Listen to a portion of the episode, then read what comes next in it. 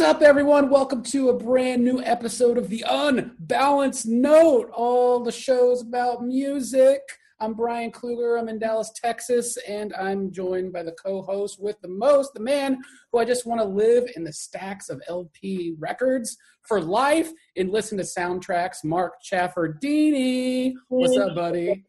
Hey, man, it's so good to see you and hear your voice. And at the, at the, uh, cost of maybe plagiarizing somebody, Brian, you spin me right round, baby, right round, both sides. Good to see you too.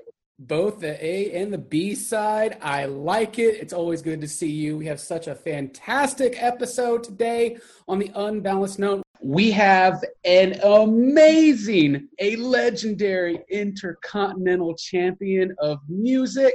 Oh my goodness, JC Chamboredon.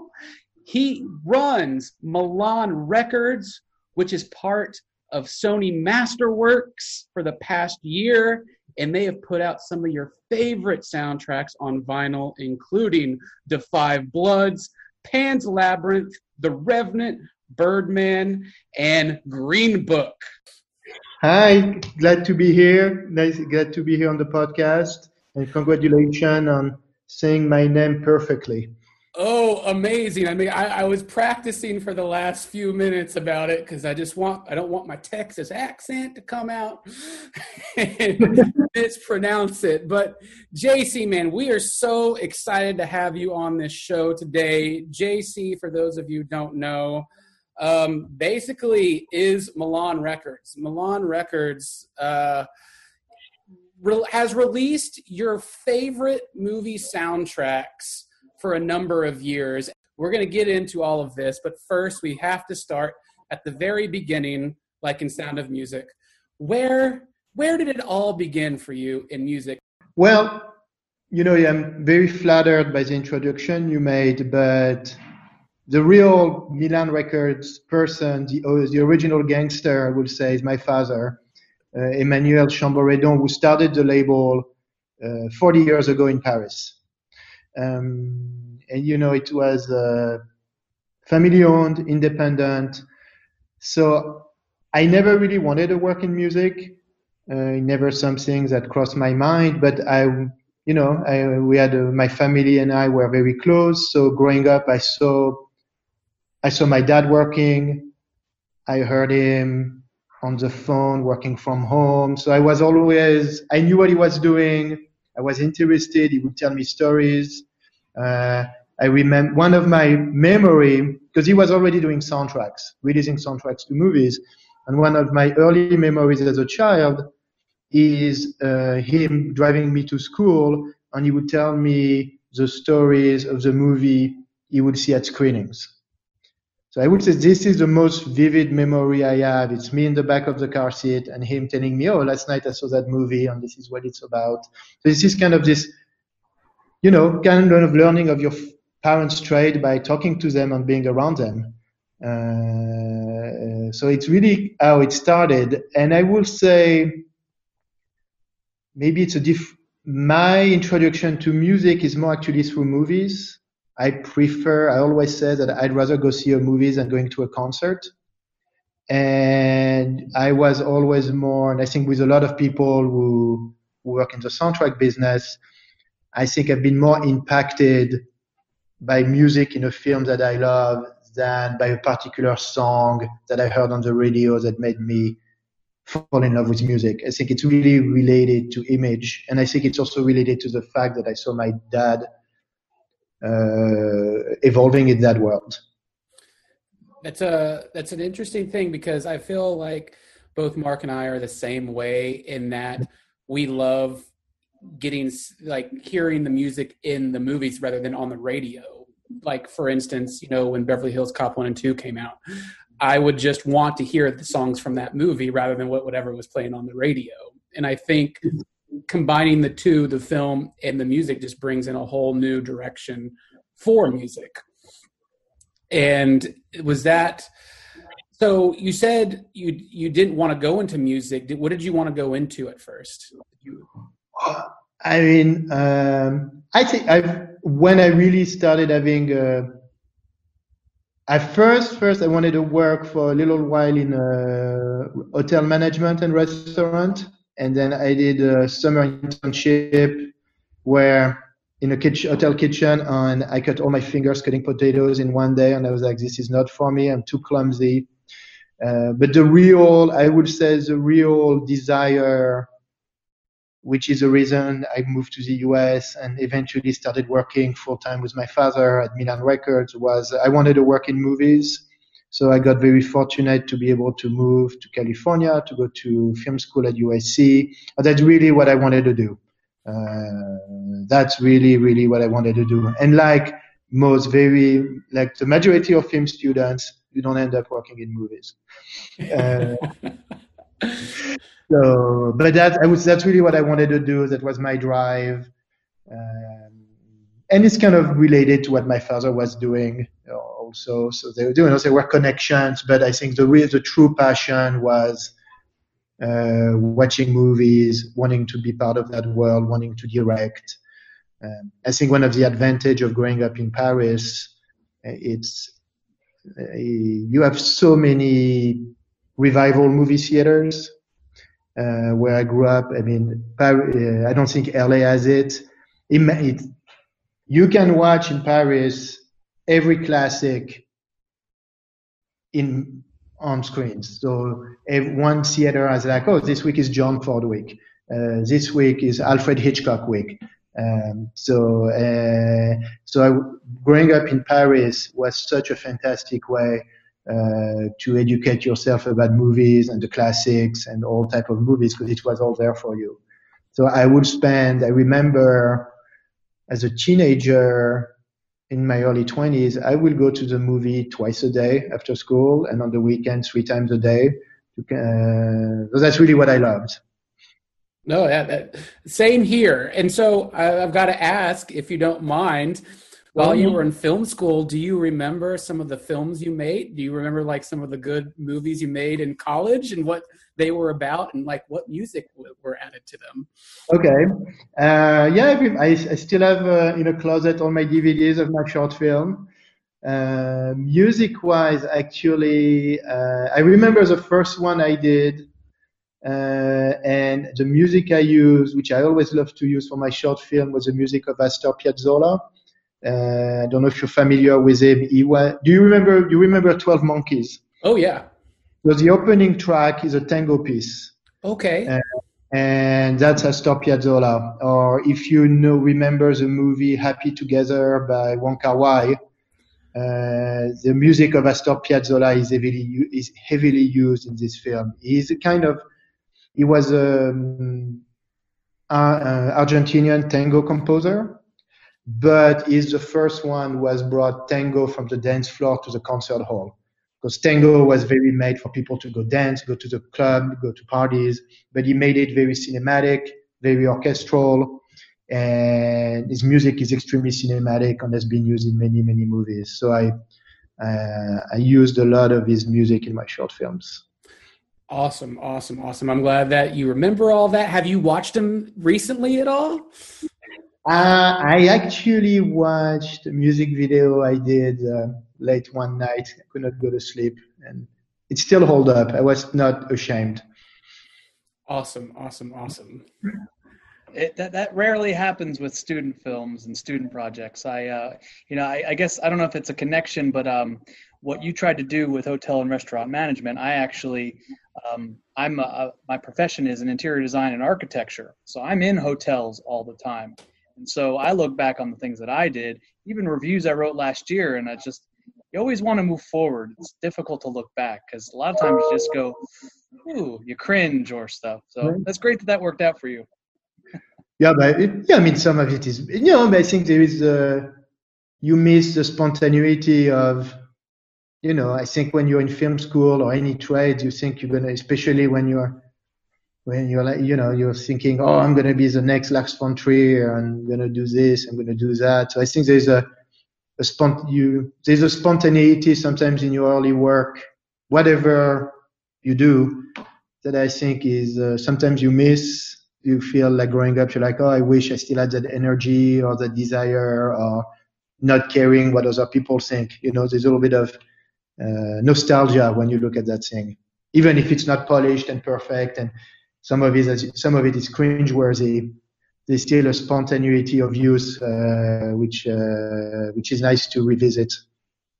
Sure. And you know the funny thing about most creative people is that when you're young or you're trying to find your voice, sometimes you don't know what you don't know, and that sort of you don't get bogged down into the minutia of what works and what doesn't. You just try stuff, and a lot of happy accidents get to happen. So Interesting. Yes.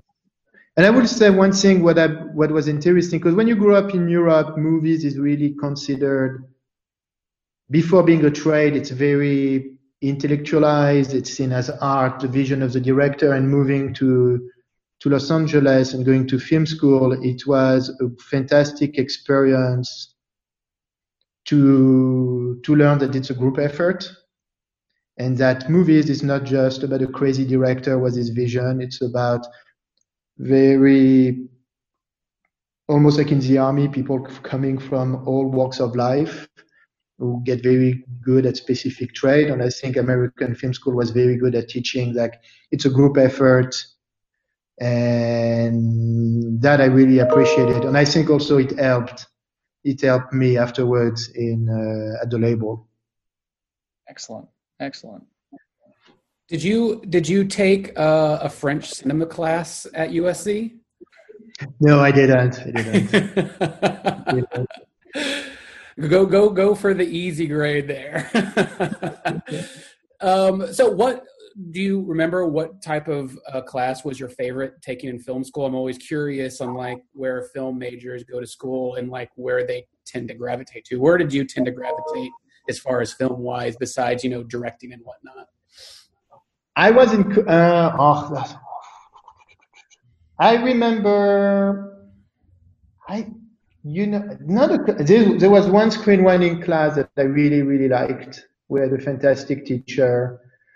Uh, but I would say it was more the it was no the funny story is that I was in a department called critical studies at USC, which is cast a wider net where you basically spend time watching a lot of movies and writing about them, while the production department has a much more smaller uh, group of students. And they are the one who get the most uh, access to, sorry, we have the most access to, how do you call it, to, to equipment and being able to do the films. What I really liked is that I had a good group of friends and we decided to kind of do our own curriculum and do the short films we are not allowed to do. That's the thing that I really enjoyed. And that's really, you learn by doing it. We had excellent teachers, very inspiring teachers, but the, the exciting memory was to have made a close group of friends and we were like, well, we're not allowed to enter these classes, so let's do our own movies. Uh, as if it was our own classes. So that was really fun. That's awesome. That's great. Okay. So, growing up in the business, do you remember your first album you ever had that was your own? Like it wasn't your parents or anything? Do you remember the first album you got that was your own? Okay. Uh, well, you're going to be surprised, but I grew up, li- I started listening to mu- music pretty late. Like I watch movies, I have more memories of watching movies at a very young age. And I can remember very vividly movies that I watched very young. Music, it's completely the opposite. I was listening to hip hop. So I think I started listening to hip hop in 91, 92. And I think the first album I bought was by a French hip hop group called NTM. And the name of the album was Authentik. Going to talk to a lot of people here on the uh, on your, to your listeners, but that was um, my music taste was hip hop, hip hop, hip hop, hip hop. Great. And so you said that you remember fondly the films. Do you remember at an early age what movie really stuck for you? Yeah, I think. I mean, it's the. Uh, it's gonna sound. It's very random, but Monkey Business by the Marx Brothers. Uh, my parents put me in front of all the Marx Brothers movies at a very early age. Uh, War of the Worlds the, that that's a movie I will watch all the time, like several times a day. Uh, but definitely, as a the early, very early, like maybe three or four year old, it was definitely the Marx Brothers movies. Awesome. Uh, so yeah, huge and fan. Tex Avery, and Tex Avery. And Tex Avery, good stuff. Yeah, my brother, my brother was a huge fan of Tex Avery cartoons, and I remember like watching them all the time. Awesome, mm. awesome. And I'm glad, you know, they, I was exp- yeah, I was exposed like Charlie Chaplin, and not I'm not saying that to be pretentious and look, I was young watching all this great stuff, but I think this it's not at all what I'm trying to come across as. But I think uh, I was having this conversation a long time ago with Nick Urata, the composer, and I think there's a benefit of being exposed to certain things at an early age that you're probably not going to be ex- be exposed to later if you don't if you're not exposed to them at like at a very young age. And I think it's probably even more true today. Like I have friends who have children and they never show them a, a black and white movies or like the old cartoons. And I think they're missing out to build their taste. Right, because I think at a young age you absorb it more, and yeah. You're being shown it. You're like your full attention. But older you get, you have to actively seek out and pay attention to it, and some people might not have time for it. So I'm glad. I mean, I think Mark and I are the same way in that aspect where we were uh, introduced to the classic films as young kids. In that in that way, you appreciate modern and future cinema more because you know where it's come from and how it's evolved. Yeah. Do you feel that way with movies and music?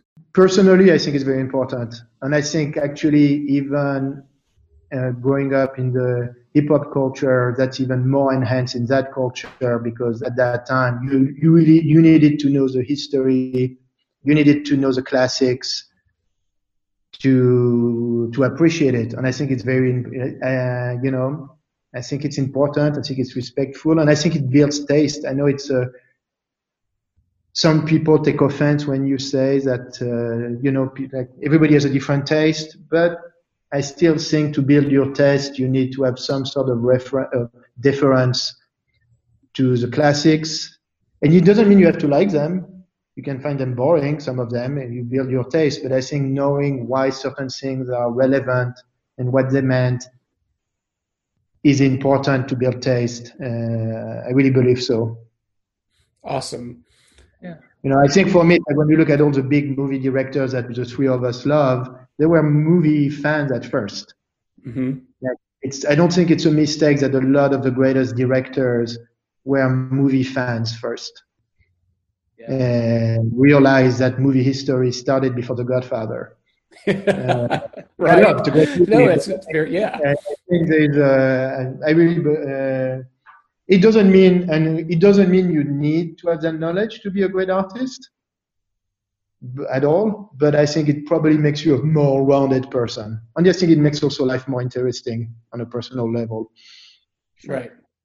Yeah, you know, it's so funny. Sometimes uh, I, I, think uh, I, I, tend to have this problem. I tend to think that movies from the 80s are, you know, the greatest ever. But then if you do that, then you miss out on the 90s and you miss out on the Matrixes and, and the Rocks, or you go back and you miss out on the Rockies and you miss out on the Ace in the Hole. And if you do that, both musically and theatrically, you do, like you said, you need to appreciate more, even if you don't like it, even if it's not your focus. So, um, I mean, I remember I grew up with Cary Grant in my house. There was a movie called Mr. Blandings Builds His Dream House. So um, I grew up on that, and you know, Brian and I grew up on The Thing before we could even, you know, see an R-rated movie. I mean, it's it's why we are who we are today. But yeah, very very true. So JC, you have a working relationship with um, Nicolas Winding Refn. Can you tell us about when you first met him, how you first got to collaborating, and what you do with uh, the the label? Yes, uh, but uh, it's a very unique relationship. Um, it started when we managed to release the soundtrack to Only God Forgives, uh, which we chased for a very long time. And, you know, I saw Drive in theaters, and that's how I discovered Nicolas Winding Refn. I had never seen Valhalla Rising yet, I had not seen Bronson. Um, so I discovered him with that movie, and I was blown away by the movie, by the music, by his style, and I really wanted to do his next film. And it's I got to meet him at the premiere of Only God Forgives, and he's a very big music buff. And you know, it we kind of created a very simple and organic relationship. And it started by, after Only God Forgives, we decided to make his past catalog available. So we released Valhalla Rising, which were never released before. We released Bronson, the soundtrack to Bronson. And then during a trip to Copenhagen, he wanted to start a series of soundtracks that he will curate. And that's how we got more and more involved in working on music together. And I believe the first vinyl we reissued together was the score to Old Boy, the Korean film. And then we followed with Merry Christmas, Mr. Lawrence, um, Nagisa Oshima movie scored by Ryuichi Sakamoto. We did Robocop, we did The Terminator, and we did Akira. So we worked together on these three issues, um, from deciding which project to do, the artwork to use, and you know it has strengthened. It's a very easy working relationship, and that also led us then to do the Neon Demon with him and Too Old to Die Young, which is the most recent release we've worked on together. Uh, he's more, he's a very unique person. Most directors are not that involved in the soundtrack side of things, uh, and that's one of the part of my job I enjoy working with him. Is that it's it's a great opportunity to get to work hand in hand with him on all this musical project. Uh, it's uh, so yeah, that's how we that, that, that's what we have together. It's really the release of his material for his films and TV shows, and on the side is side project we do together in conjunction with his new website by nwr.com and also soundtrack reissues from our catalog or from other studios. Well, uh, going back to what we talked about earlier in uh, the interview, where you said you're a um, you're not a retrospective release label. Um, how how do how do you brand that, or how, how, does that structure work? Because you know, like you said, Akira is an old film, and so is RoboCop. But then, Too Old to Die Young or uh, Neon Demon are, are modern films. How, how does how does that structure or the rights of those work? Well, it was not part of any business plan. Uh, the reason we started doing these reissues is because of that conversation with Nicolas one day. I'm like, okay, let's do it. it. There was not a conscious plan of, okay, now we need to get into the reissue vinyl game. Uh, it just happened based on that conversation, and we felt we could do some interesting and cool projects together. Uh, but the core business of Milan Records remained contemporary and new releases. Um, I think, as I mentioned very often, there are excellent companies uh, like Mondo and Waxworks who do a fantastic job at reissues. We do it sometimes because of the size of our catalog and because of its relationship with Nicolas, but it's in no way to to to compete with them. It's just kind of I would say what would, would be the good way to describe it? It's just one little area that's available to us because of our catalog and our relationship. Okay. Well, you know, RoboCop is a great film. It has such cultural awareness. It's a touchstone. Same thing with Old Boy uh, for more um, modern cinematic viewers. But um, are there titles that maybe uh, Nicolas suggested that you hadn't heard of, or did you try to maybe influence him and say, "Hey, let's do Betty Blue"? Yes, I think the one Merry Christmas, uh, Robo Old Boy came from him. RoboCop Terminator came from him. I think I sold him on the idea of doing uh, Merry Christmas, Mr. Lawrence. One we wanted to do, but I think every label has tried to do, and it's still up for grab. And who knows if it's going to ever happen? Is a Texas Chainsaw Massacre. and I think it's one of these other holy grail uh, of past soundtracks that a lot of people would like to see out. We've tried to do it, but that didn't uh, that did that didn't come to fruition, unfortunately. Okay. You know, um, in another interview, I think it was the uh, the Mondo Con at home. Uh, you mentioned that uh, it seems like everybody knows that Tron is somewhat off the books when it comes to trying to to get the rights. Uh, why is that? And are there other things that uh, are so are so far in the, the past, like Casablanca hasn't been issued. So what what keeps you or any label from doing that? Oh well, you have one one uh, very common reason is the complexity of the rights. Sometimes, uh, especially for very old films, often maybe the companies that control those rights went bankrupt, or the producer passed away, or the paper trail is not there to really know who owns the rights today. And that's really the main reason very often why these things don't come back to uh, on vinyl is that it takes a lot of work to hunt down who is in charge, uh, uh, who owns the rights now. You don't want to make that mistake because uh, you don't want somebody to come after you uh, after the fact. Say, oh, no, I'm actually the, the owner of all this. Uh, there is one project uh, Nicolas and I have been trying to do called Querelle. Uh, and it's uh, same. It's a it's a Werner Fassbinder movie, German film, and it's great film, great score, but the the situation with the rights is very complicated. Um, so it's usually the main reason is to track down, find out, is to track down the right holders growing up with your dad with Milan Records and growing up in that in that arena and business and now you are in charge of that now had, have you had have you had your hand in every hat of production from picking the soundtracks from pressing vinyl from picking the colors of the vinyl artwork and releasing in promos? I also there are two phases. When I started, I started working at Milan in 2004 after I graduated from college. And I don't know if you know, but Milan, uh, so uh, since last year we've been acquired by Sony Music. Right. And now we're, we're an imprint of Sony Masterworks. But before that, during that time, 2006 to 2019, yes, I mean, that's, that's what I call my MBA uh, for reasons that a long story, but for basically my um, my dad had an office in Paris always, and eventually was able to get to establish himself in the USA. It started by being distributed by BMG, so he had his office in New York when BMG had this big building on, on top of the on top of the Virgin Megastore on Times Square. And then in 2000, he moved the office to LA, where we moved distribution to Warner Music. Then in 2004, when I started, we had offices in LA, in Burbank. We were distributed by uh, Warner Music.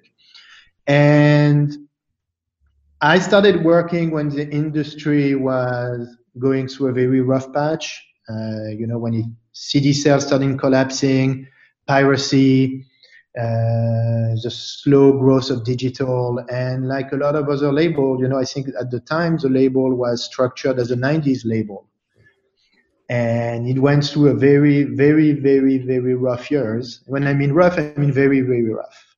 And, but that gave me the opportunity to touch every aspect of the business.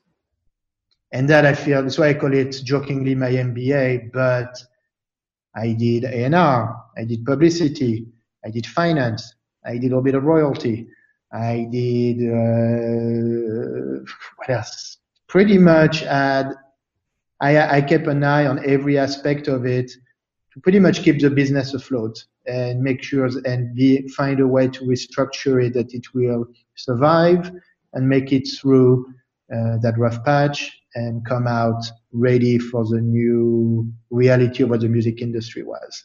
So I that I think was a great aspect was being able to now that I look at look at it, I, I hated it at the time. It was very, but now when I look back at it, I feel very fortunate uh, because I was and my you know uh, my father was the owner, was a boss, but he was no micromanager. He was in France, and the way the he he he was he he, he let me kind of uh, touch a little bit of everything, and that was great.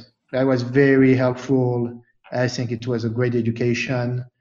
Uh, I think, and same thing as it goes back to our conversation about movies. It gives you also an appreciation about what everybody does in the music business.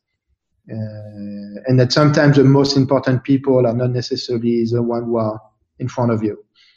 Right. Uh, so I, I've got to ask, doing all like your jack of all trades during that time, where did you find your happy place in all of those roles, and where what was the most stressful?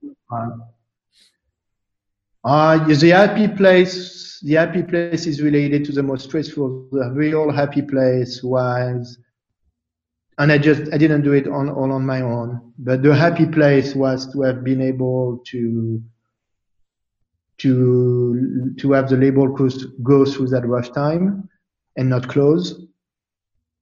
Uh, that is and that was the most stressful time because you had to make it happen. And it's a conjunction. It's a connect. It's a it's uh, it was you know conjunction of the stars aligning, a little bit of luck, great staff, uh, a couple of projects that gave us a purpose, the ability to solve the issues we had. So the greatest joy was to, because, you know, it's like I, Milan, yes, the relationship I have to Milan Records is very strange because for me it was not just a job. It's like it was a family business. It, it was uh, my fa- my father's legacy. So my my uh, my my involvement was like I believe that the label could go through that rough time. Uh, and so the happy place, uh, the happy place at that time was to have won that gamble, uh, won that bet, to restructure it and make sure that it keeps on going. But it was very stressful. All right, so kind of like a two and one type of thing. Exactly. But at the time, you know, what what did I like doing? You know, I enjoyed you know, I enjoyed, uh, you know, the A&R at that time was, I was not really into the A&R. I enjoyed, you know, it's to sound weird, but the part I enjoyed was kind of doing the things that were a little more difficult. I enjoyed dealing with uh, the financial aspect because I learned something. Uh, uh, the negotiation with lawyers, like all the kind of things that a lot of people don't want to deal with. I kind of enjoyed doing it because I felt like I was growing and also I felt that I was concretely resolving problems. Uh, if that makes sense. Yeah, um, so you're like the equalizer, the, the problem solver. and, and, you know, I had the. I mean, I want to go back. It's not like I, I had also. We we always had. We were always were very fortunate to have a very good staff, dedicated staff. Uh, it was, you know, I think that's one of the great aspects to work at an indie label where you, you it, it was not a toxic environment. It was tough. It was rough, but every, we all enjoyed working together and every, everybody wanted the same thing. And it's nice because now a lot of these people who no longer work at Milan uh, they all have they all have flourished and evolved in different aspects of the music industry, and that's also a very nice, great things to see.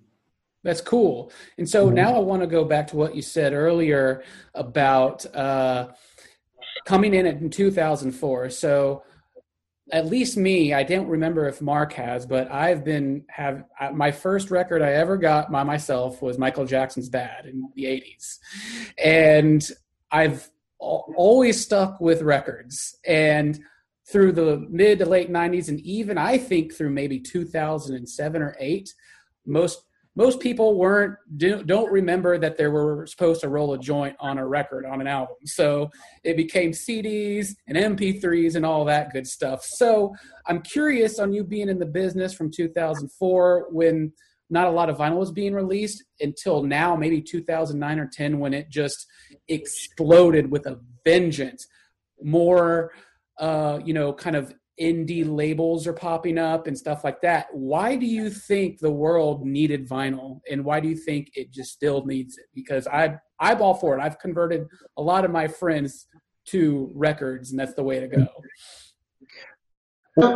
I think it was. I'm, well, I'm gonna uh, gonna start with a, a, story. When we released the soundtrack to City of God, the Brazilian movie.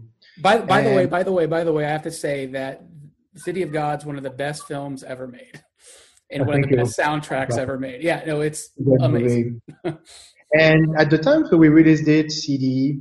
I think at the time it was just CD. I don't think it iTunes was there then. Maybe I'm not sure. But anyway, and there was a label in England called Vinyl Junkies Uh, in London. The guy contacted us. He said, "Let's do a vinyl. We have to do a vinyl." We're like, "We're not done vinyl in years." And Gilles Peterson, like the soundtrack was a thing in the UK. And that label, that guy who ran this music store called Vinyl Junkies was like, do a vinyl, you're going to sell a lot of it. I want to buy it exclusively. And I think we did a thousand or two thousand vinyl. We sold them like that. And that, that kind of struck a chord with us. We're like, oh, interesting. Uh, and then the next big vinyl we did which I think is still to this day one that did great business. Like we were looking at which one should we do then on vinyl, and then we did Mulholland Drive, uh, which did very, very, very well. And and then I think the uh, I don't know what where I relate back to your to your question. Why did people? I think the main okay now to go back to why do people wanted vinyl. I I had a musician, French musician, who had told me once before the revival, he said, I'm betting you that vinyl is going to come back because everything is digital and eventually people are still going to want to have objects that define them. And I think the, you know, CD, I mean, I'm more, I'm going to hate a lot of hate for this, but I'm more of a CD person myself. I love CDs. I grew up in the 90s. I love, I've made a digipack everywhere. Uh, but I think vinyl is just a beautiful object. It's like an art book. And I think it today it really defines someone for their taste. Like if you have everything on your phone, on your computer, uh, it is, it define, I think it's like the object, the piece of merch that's at the same time beautiful, that defines people's taste in front of their friends, in front of their families, and shows them this is what I am about. I have a million songs on my playlist, but this thing, this is who I am.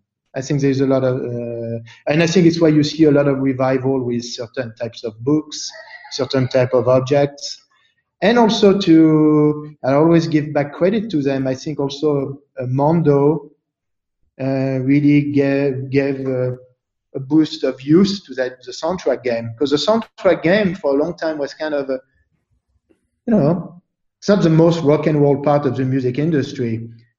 Uh, it's not, you know, the, you get your key art, you get the notes, you put the album together, you master it, you sell it.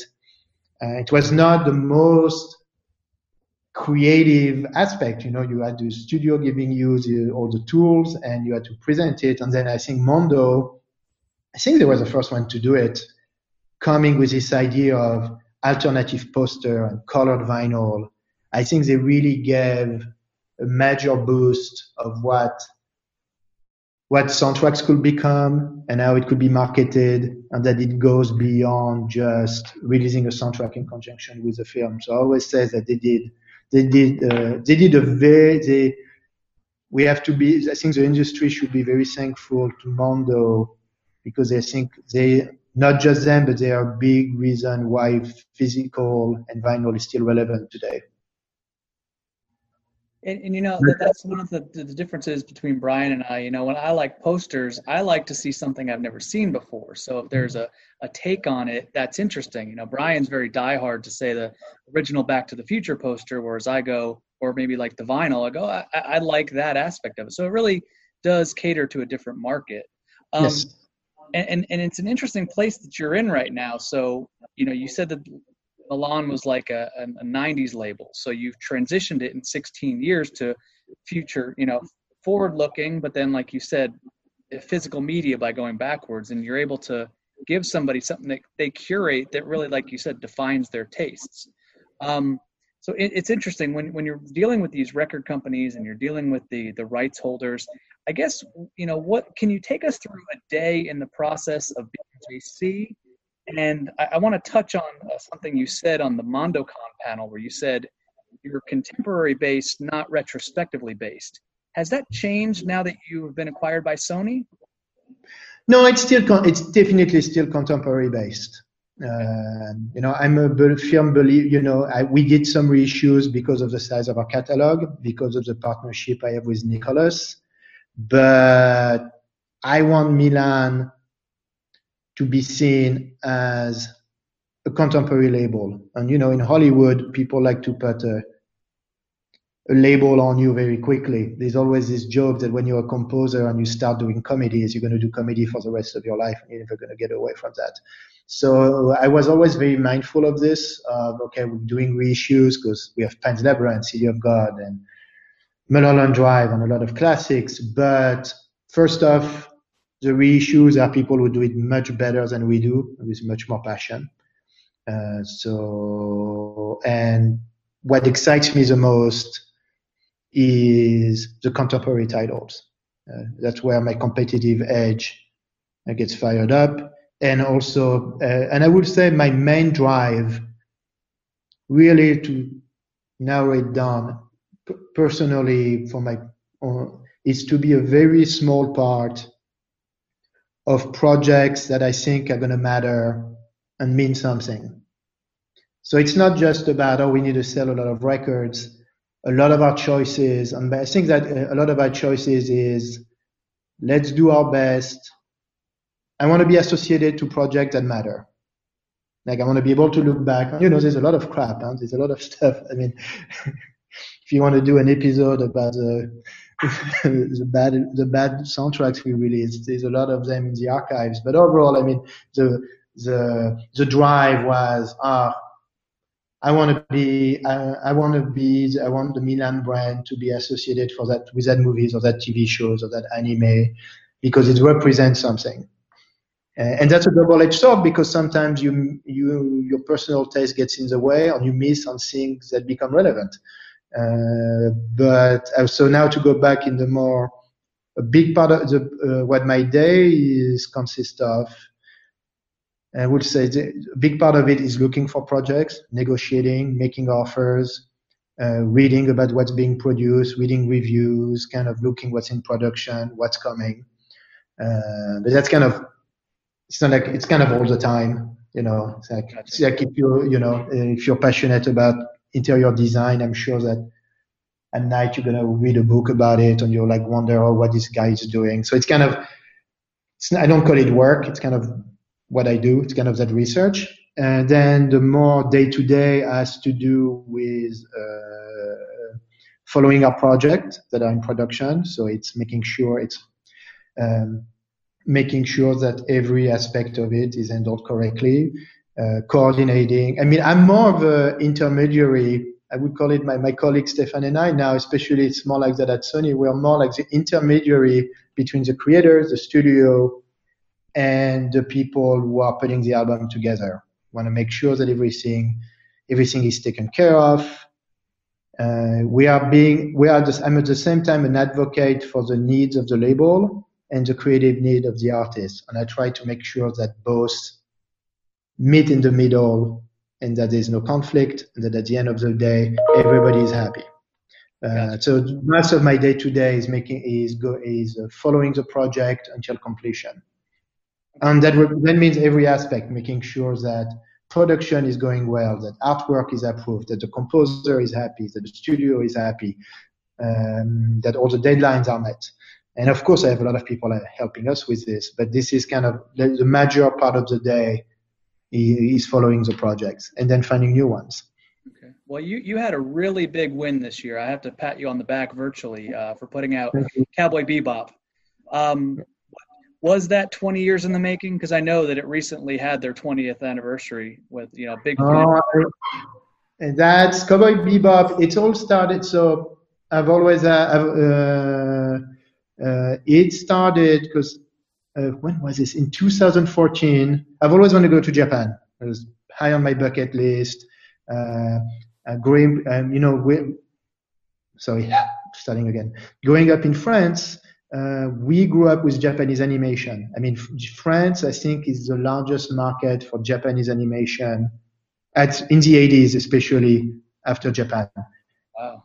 When you were a kid in France, you didn't really see Transformers or Scooby Doo or like the American uh, cartoons, it was 4 p.m. It was just Japanese animation. So we were like, I grew up on it. Uh, and I always wanted to go. And then in the 90s, you had all the movies of Takeshi Kitano, who were very popular in France. So I wanted, always wanted to go in Japan.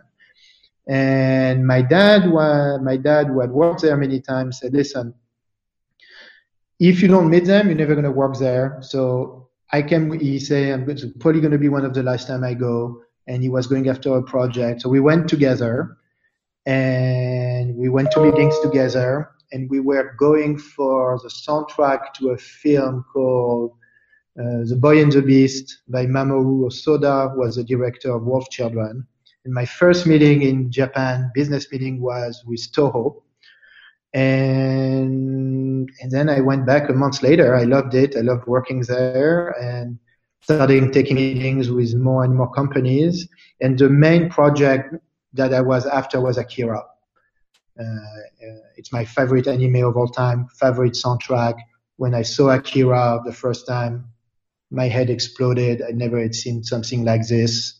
And that's always a project I wanted to release. I remember when I started working at Milan, I had written to the right holder and they completely say no, not interested because I did. And Akira is the one that took three years to put together a numerous trip and that opened a lot of doors. Right. Uh, Akira, I would say Akira is probably one of my proudest achievements. What do you think about Steamboy? I've never seen it. Ooh, I think yes, I know it is. Steve Jablonsky did the music. I think. Yeah, it is fun. It's one of Steve's best work, one of his, his earlier works. Um, yeah. You released Summer Wars. Uh, do you still have the rights to that? Can you transition things that you've done to vinyl pretty easily now that you? Yes. Okay. Yes, some of yeah. Usually you can, you get all the rights, but you kind of try to see if there is. You kind of, you know, I, I think to now there's a. Uh, then we should go back to Cowboy Bebop, but Cowboy if you want. Uh, but Summer Wars, you know, a big thing with vinyl is that I believe there's a thing as too many vinyl. And a lot of my job as well, I think, is to also assess if there's going to be a demand because vinyl is expensive. Um, you know, then you sit on stock and if it, you know, it, so I have kind of a rule that if I can't sell a minimum of a thousand vinyl, I'm going to try not to do it. Uh, and so Summer Wars is one, you know, we did, uh, Wolf Children, Boy and the Beast on vinyl, but I don't think I don't know if there's a demand for a vinyl of Summer Wars. And usually people ask us, you know, they go on Twitter, they're like, when are you releasing this? Are you going to release that? And we don't really get that for this one. Okay. And Cowboy Bebop was, to go back to, to your earlier question, Cowboy Bebop was the next, you know, Cowboy Bebop, we, we reached out to the right holders, met with them, made a presentation and I think at that time we had a solid track record to have worked with enough Japanese companies that they felt that we were a reliable partner. Nice. And, you know, and I think in Japan you have to go there. I mean, uh, I enjoy working there. Uh, it's a different way of doing business, but you have to go there. You can't work with them by email and phone calls. They you they have to meet you uh, and see who you are, and you have to reassure them. But Cowboy Bebop was not complicated to put together. Uh, Akira was much more challenging. Good to hear. Uh, Akira, yeah, Akira was a very, very challenging project because there were so many parties to convince and get approval from. Wonderful, wonderful, wonderful. Um, I'm going to head into a few of the fun questions right now, if you don't mind. No, go ahead. All right. So, starting off, what is your most thrilling movie and music moment, both as a fan and as a person working in the industry? Uh, does it has to be a movie I released, or no? It can no, it doesn't have to. No, it does not. I would say my favorite. Right, there are there are plenty of them. If I had to pick up one that I always go back to. It's a score to a French film called Betty Blue, which was directed uh, by Jean-Jacques Beineix. Uh, we did the movie Diva, and it's, I think, one of the best, most beautiful score ever. It's by a composer named Gabriel Yared, which has had a very long career, and it doesn't age. It's the score. It's uh, it's catchy. It's extremely evocative, fits the images, and it has even almost what 30 years later now. It has Yeah, it still feels extremely contemporary. That will say is my number one score. Then I will say now it's going to sound very cheesy uh, on an emotional level because I remember it. The first movie I went to in the theaters was to see E.T. Uh, with my dad, but there was only one seat left. So I remember seeing, watching E.T. on my dad's laps. And even now, when the movie plays and I hear the music, it makes me cry. I mean, it's like it's completely stupid, but it's like that. As that's also a, and the music also made a strong impression on me. It's one of my favorite John Williams score. What What do you think about? Because I mean, that's a a wonderful, remarkable story that you actually got to see that type of movie on your dad's lap, and just like the closeness and the bond, as in the movie with your dad. But is there something interesting or something peculiar about John Williams' score that just evokes emotion like that? Like even just listening to it on a CD or record still makes brings the waterworks. Who's cutting onions here? Type of thing. What do you think it is? It's, uh, I think it. Uh, I, I think it's when I, I will relate. I think it's uh, yeah. He, it's it was that period where he had uh, that just he had the fire with him. I don't I don't think you can explain it. I think uh, composers or any artist have a period in their career where they just whatever they touch is gold. Uh, I think Maurice Jarre uh, had that when he worked with David Lean when he did Lawrence of Arabia, then he did Dr. Zhivago, and then uh, I think it's a passage to India. He never really well, replicated that on that level. I think certain people have for a period of time just that, that magic touch. And because when you listen to the ET score, that's not really age. It feels very, you know, you listen to it now, you're like, oh, it sounds very modern and cool. And uh, so I don't think there's an explanation. I think it's just that magic touch. And I think it's also a very subjective feeling you have when you've experienced something, something a certain way. All right. All right. If you, JC, were able to curate a fun evening of listening to soundtracks, what soundtracks would you pick? Okay. I would say I would put on soundtracks to compose to recent composers that are maybe not yet on the forefront, but who I think are fantastic. I would say a Ghost Story by Daniel Hart. Uh, I think is is one of the best composer ever, right? Working right now.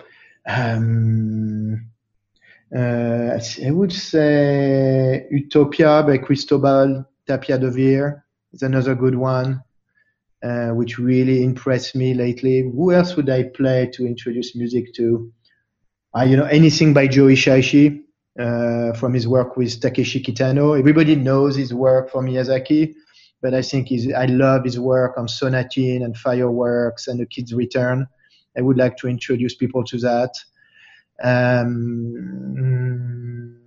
all the early Maurice Jarre work before he moved uh, before he moved to the US. Uh, it's fantastic. Um, I would start with those. Sounds awesome. Invite. Uh, we're invited, hopefully, to yes. this curation evening. we'll, open, we'll open a bottle of wine and listen Excellent. to and, and, actually, I have a kind of similar uh, question. You know, uh, now that vinyl is is really getting its day in the sun and it's increasing in popularity, um, if you were to put a starter pack together and give to a young JC and say, "This is going to take you down a rabbit hole of an amazing musical journey," you know, you know, but you can't wait 30 years to get this. So here, I'm giving it to you now. Can you pick maybe five things that you want to give young JC to start spinning? And so, can it be only soundtracks? Or it can be anything? It could be whatever you want. I, I was trying to make it uh, Milan specific, but really open it up. Milan, uh, Milan specific. okay. Milan, all right, Milan specific. Uh, well, okay. Uh, as uh, Milan specific, I definitely City of God. Uh, Under the Skin uh, by Mica Levi. A score to Pan's Labyrinth uh, by Javier Navarrete is quite amazing. Um, I will say for the fan of 90s score, I will say Backdraft by Hans Zimmer. Um, I will say, you know, for me, back the fact that my dad released Backdraft, I felt it was so cool when that movie came out, and I think it's one of my favorite score by Hans. It still holds up to his day, and it's kind of your classic '90s American movie. Uh, so I will put this one in. Um, I would add uh, and more, re- uh, and I think I will put also the Revenant uh, by Ryuichi Sakamoto in there. Excellent. And probably also another classic, Merry Christmas, Mr. Lawrence, uh, okay. by Ryuichi Sakamoto too. So I would say that, like, if you start there, you will have a good idea of what the label is about. Gotcha. So sounds like you're going to teach young JC. Well, we're going to find a time machine. You get the vinyl. We'll put it together, and we'll see what happens. poor, poor little, poor, poor young JC. Well, I got I got one more question for you. So it's it's kind of a fun one. So sometimes music works outside of a film, and you can listen to it autonomously. Sometimes it doesn't. Um, do you have a situation where you love the music, but you will never watch the film again, or yeah. do you have something that you love the movie and you go, "Man, I wish there had been a better soundtrack"? Mm-hmm. I would give you know I'm going to tell I am actually going to tell you uh, a story to answer. I, I like to tell stories to answer these questions. I'm going to give you I'm going to the soundtrack to Deadpool. I am not a big you know I'm not very knowledgeable about Marvel and DC films.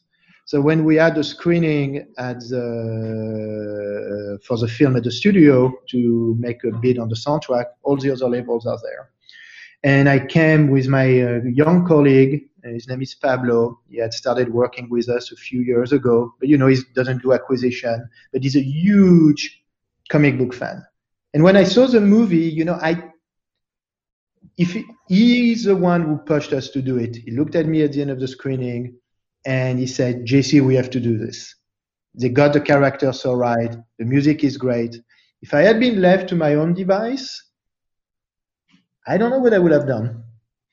So what I'm trying to say here is that yes, first, uh, it's a teamwork, and I'm glad uh, it's a teamwork, and it's the importance of having good colleagues who are, even if it's not their their role in the company to do these things, that they feel comfortable sharing their opinion. But I think that a good example of me watching a movie, not really understanding it completely, or not seeing what it could become, and the soundtrack was a huge hit. I think we sold more than 100,000 units in the US only. Uh, so I would give that as an example of a project that I was not familiar with that we decided to do in spite of my lack of knowledge because I had the right person to recommend me to do this. Now, a good movie, I mean, a good movie with uh, where I wish uh, there were better music. I mean, I don't want to. I don't. I don't. I can't really answer to this because I don't want to criticize people on their work. But that happens very often where you see movies and you're like, "Oh, the movie, the music could be so much better." That happens very often. Uh, but I can't. You I'll know, give you a way out. It was a dumb question. It didn't come out. I heard what I was saying when it came out of my mouth. I thought, yeah, that's probably the right thing to ask. But that happens a lot. Uh, that happens a lot. Uh, that you see a very good movie and you're not going to do it because uh, the music is not is kind of the weak link. Uh, but what happens very often is seeing movies where I might not like it, I might not understand it, but the music is so special and so good that you're like, okay, let's do it. Uh, and I think Deadpool for me was really the, exa- the most recent example of a success where I'm very grateful that I had a colleague having that knowledge um, because it's it's not the type of movie that speak to me. But now I love it, of course. I think it's a great movie. well, give, give Pablo a, a, huge high five for us because that was a. I will. Tom Holkenborg, he knows what he's doing, so that's just another yes. feather in his cap. Mm-hmm. And, um, and, then there is also yes, I mean that that was a great score. But you know when we saw it, we are like, oh, we might gonna sell 10, 15,000 units, but it became it became something on its own. Uh, and that's also the interesting part in our business is when a movie or a project become its own thing beyond the success. I think it was Deadpool for three months, two months. Everybody was just talking about Deadpool, Deadpool, Deadpool, Deadpool. And a soundtrack can become very successful when such a property goes beyond just being a success, where it becomes something in popular culture. Uh, Stranger Things, I think, had that also going on the first season, where it became it became its own phenomenon. Very cool. Yeah. yeah. So one one of the best uh, albums you released last year was uh, Parasite. Yes. Um, and that was.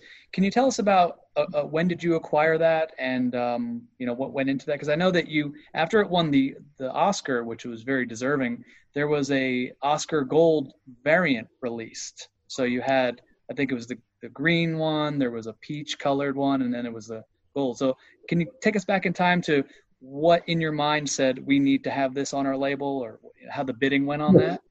So, you know, we historically, as a label, look a lot at foreign films, and that's always been kind of a, a way we distinguished ourselves. And very often, a lot of other labels don't look at foreign films. Uh, there is that aspect. So we had noticed that the movie had won the grand prize at uh, at Cannes. Uh, the soundtrack rights were already spoken for for the majority of the world but Neon, the US distributor, had the rights for North America. So we made a deal with Neon to release the soundtrack in North America. Then we partnered with Sacred Bone Records uh, for to have them release the vinyl on our behalf. Uh, so we've made a deal with Sacred Bones, and they released the soundtrack. Gotcha. Uh, but the acquisition of the property was between Milan and Neon. Okay. Yeah, I, th- I think I think I bought my vinyl from Sacred Bones. Yeah. Uh, Okay. And we do that sometimes. So I think there's projects we do ourselves in house, and then there are other projects that we are doing with uh, other labels. So we did uh, Color of Space, we did it with Waxworks.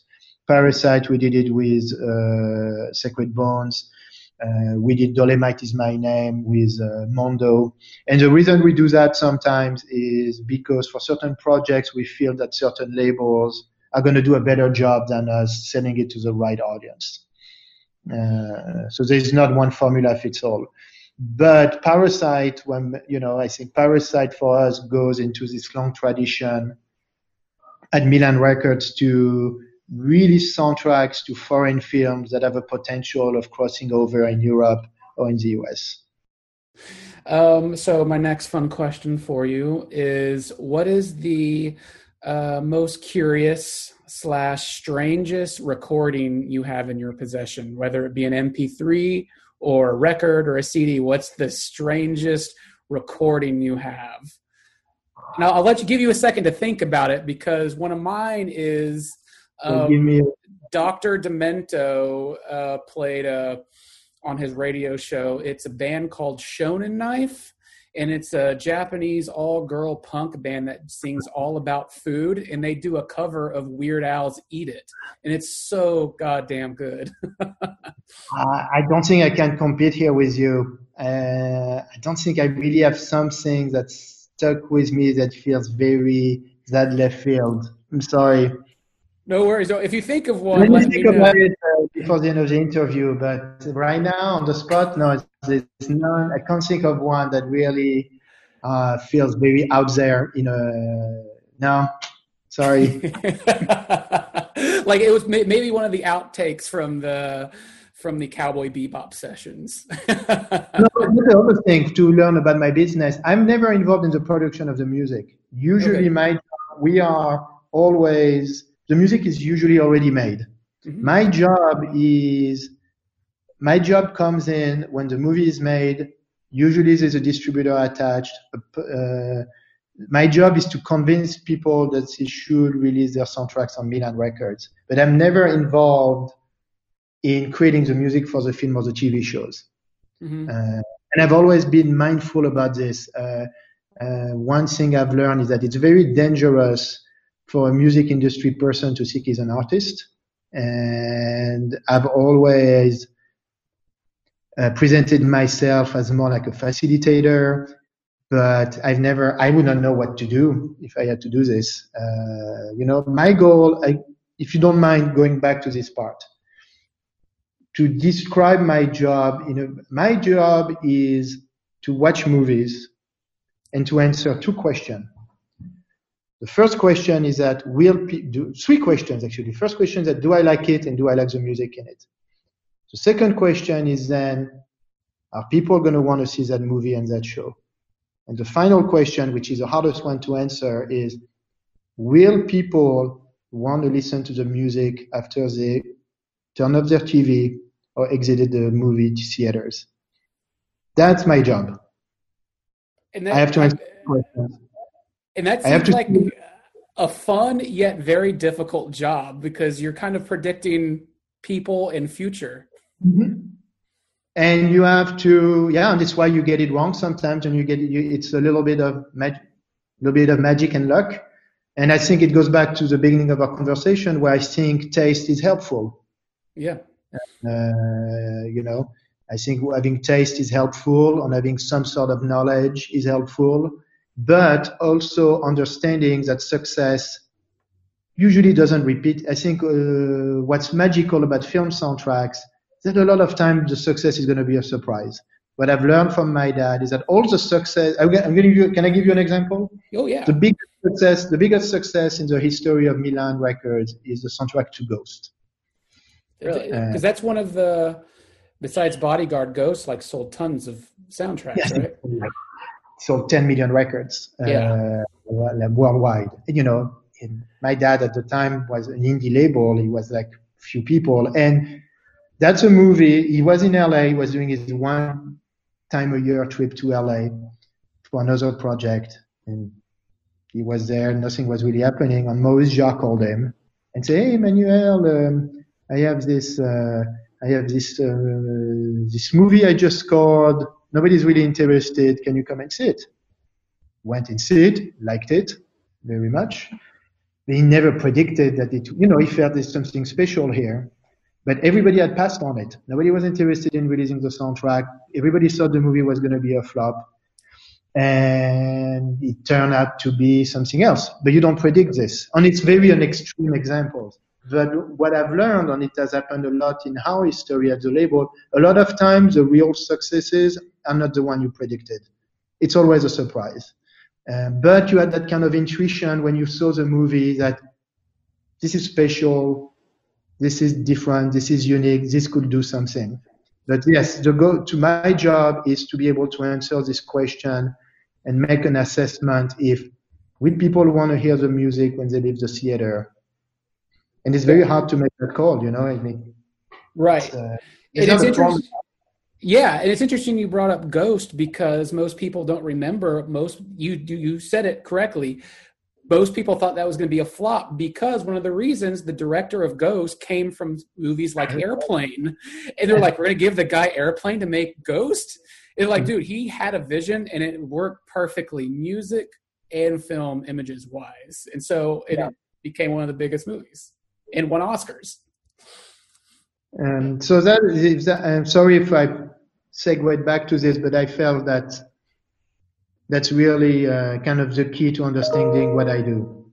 Oh no, no, it's perfect. It's perfect. And that's a good point too, because I, I remember seeing a video of Brian Tyler, who after um, Avengers: Age of Ultron, a camera crew followed him around the theater, and he kind of like, you know, was just going up the escalator, going into the bathroom, and he thought that the way that he knew his music would be a hit is if people hummed it in the bathroom. You know, dude, well, somebody come out of the credits, you know, when his theme song. I'm like, I, Iron Man three, I can hum the uh, "Can You Dig It" any day of the week. Um, but you know that, that begs my point. What is what is one film or one soundtrack that as soon as you got out of the theater, you knew uh, whether you worked at Milan or not, you went out of your way to get your hands on. I, I remember I went to get a Road to Perdition with uh, Thomas Newman.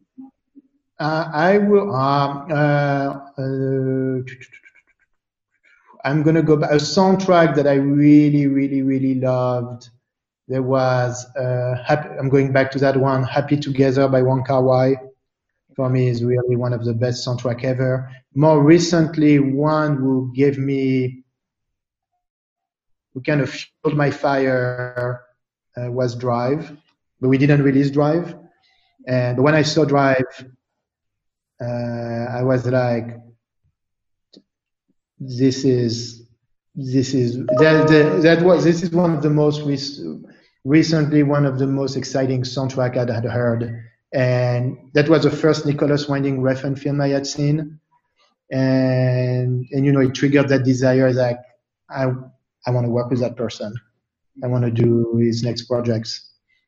Uh, but yeah, the soundtrack drive is really phenomenal. The score, the choice of songs. Do you, do you, you know, wake up in the middle of the night and do you, do you go Lakeshore? no, but you know we're competitors. Uh, we've been in we've been in competition uh, for many many years. You know, competition is good. Uh, I think it's it really uh, it really brings the best in every label. I think the I think it's good that you have all these labels doing soundtracks and we are competing with each other because I still I think it has made I think it has had a very benefit effect on the offering of soundtracks, on the presentation, because we are all supposed to to up our game. You know, we look. I think we all look at what each other do and what we get, and it keeps you on edge, and it keeps you. Because the worst thing that can happen to you, especially in an industry like this, when you have a hit, is complacency. You're like, "Oh, I'm great. I can't go do wrong. I have great taste," and that's when usually you fail afterwards. Uh, I think having competitors uh, really normally should bring the best in you.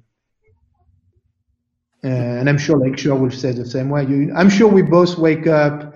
I'm sure we both wake up in the middle of the night thinking, "Ah, oh, I wish I'd done that one." You know, I think a lot of labels would have loved to have done Stranger Things. That was a big battle among labels to be, uh, uh, uh, you know, uh, and it's a good thing. And and we've got the ones for you know we I know when we got Deadpool, we we were very fortunate because that was a massive hit as well. Or when we did The Revenant or Under the Skin, or more recently this year, Euphoria or The Witcher. You know, all of us have our hits. Wonderful, wonderful. Is there is there a certain uh, movie that you've been trying to secure for a long time, and you're just hoping since you started that you just want to release to the world through your uh, through your label? But if there is one that is so precious, I'm not going to talk about it on the here. Oh no, no. not really. I mean, no. Uh, there's not. There's not like a. These projects uh, that I'm keeping an eye on uh, that I'm interested. But I can tell you, this year I'm very excited because we're releasing tomorrow. Actually, the soundtrack to the HBO series "We Are Who We Are." Ooh, and it's my first time working. It's my it's a series by Luca Guadagnino.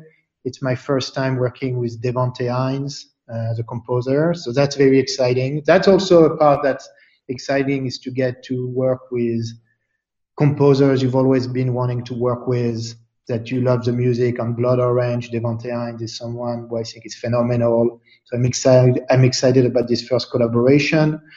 Uh, next year we're going to work with Emile Mosseri on the score to Minari. It's a A24 movie that won, a, I think, the won the grand prize at Sundance. And where our big project for the end of the year is the soundtrack to the anime uh, animated film uh, Over the Moon, which is a big musical animated film by Netflix. So that, these are the um, like the projects right now that we have on the docket that I'm excited for.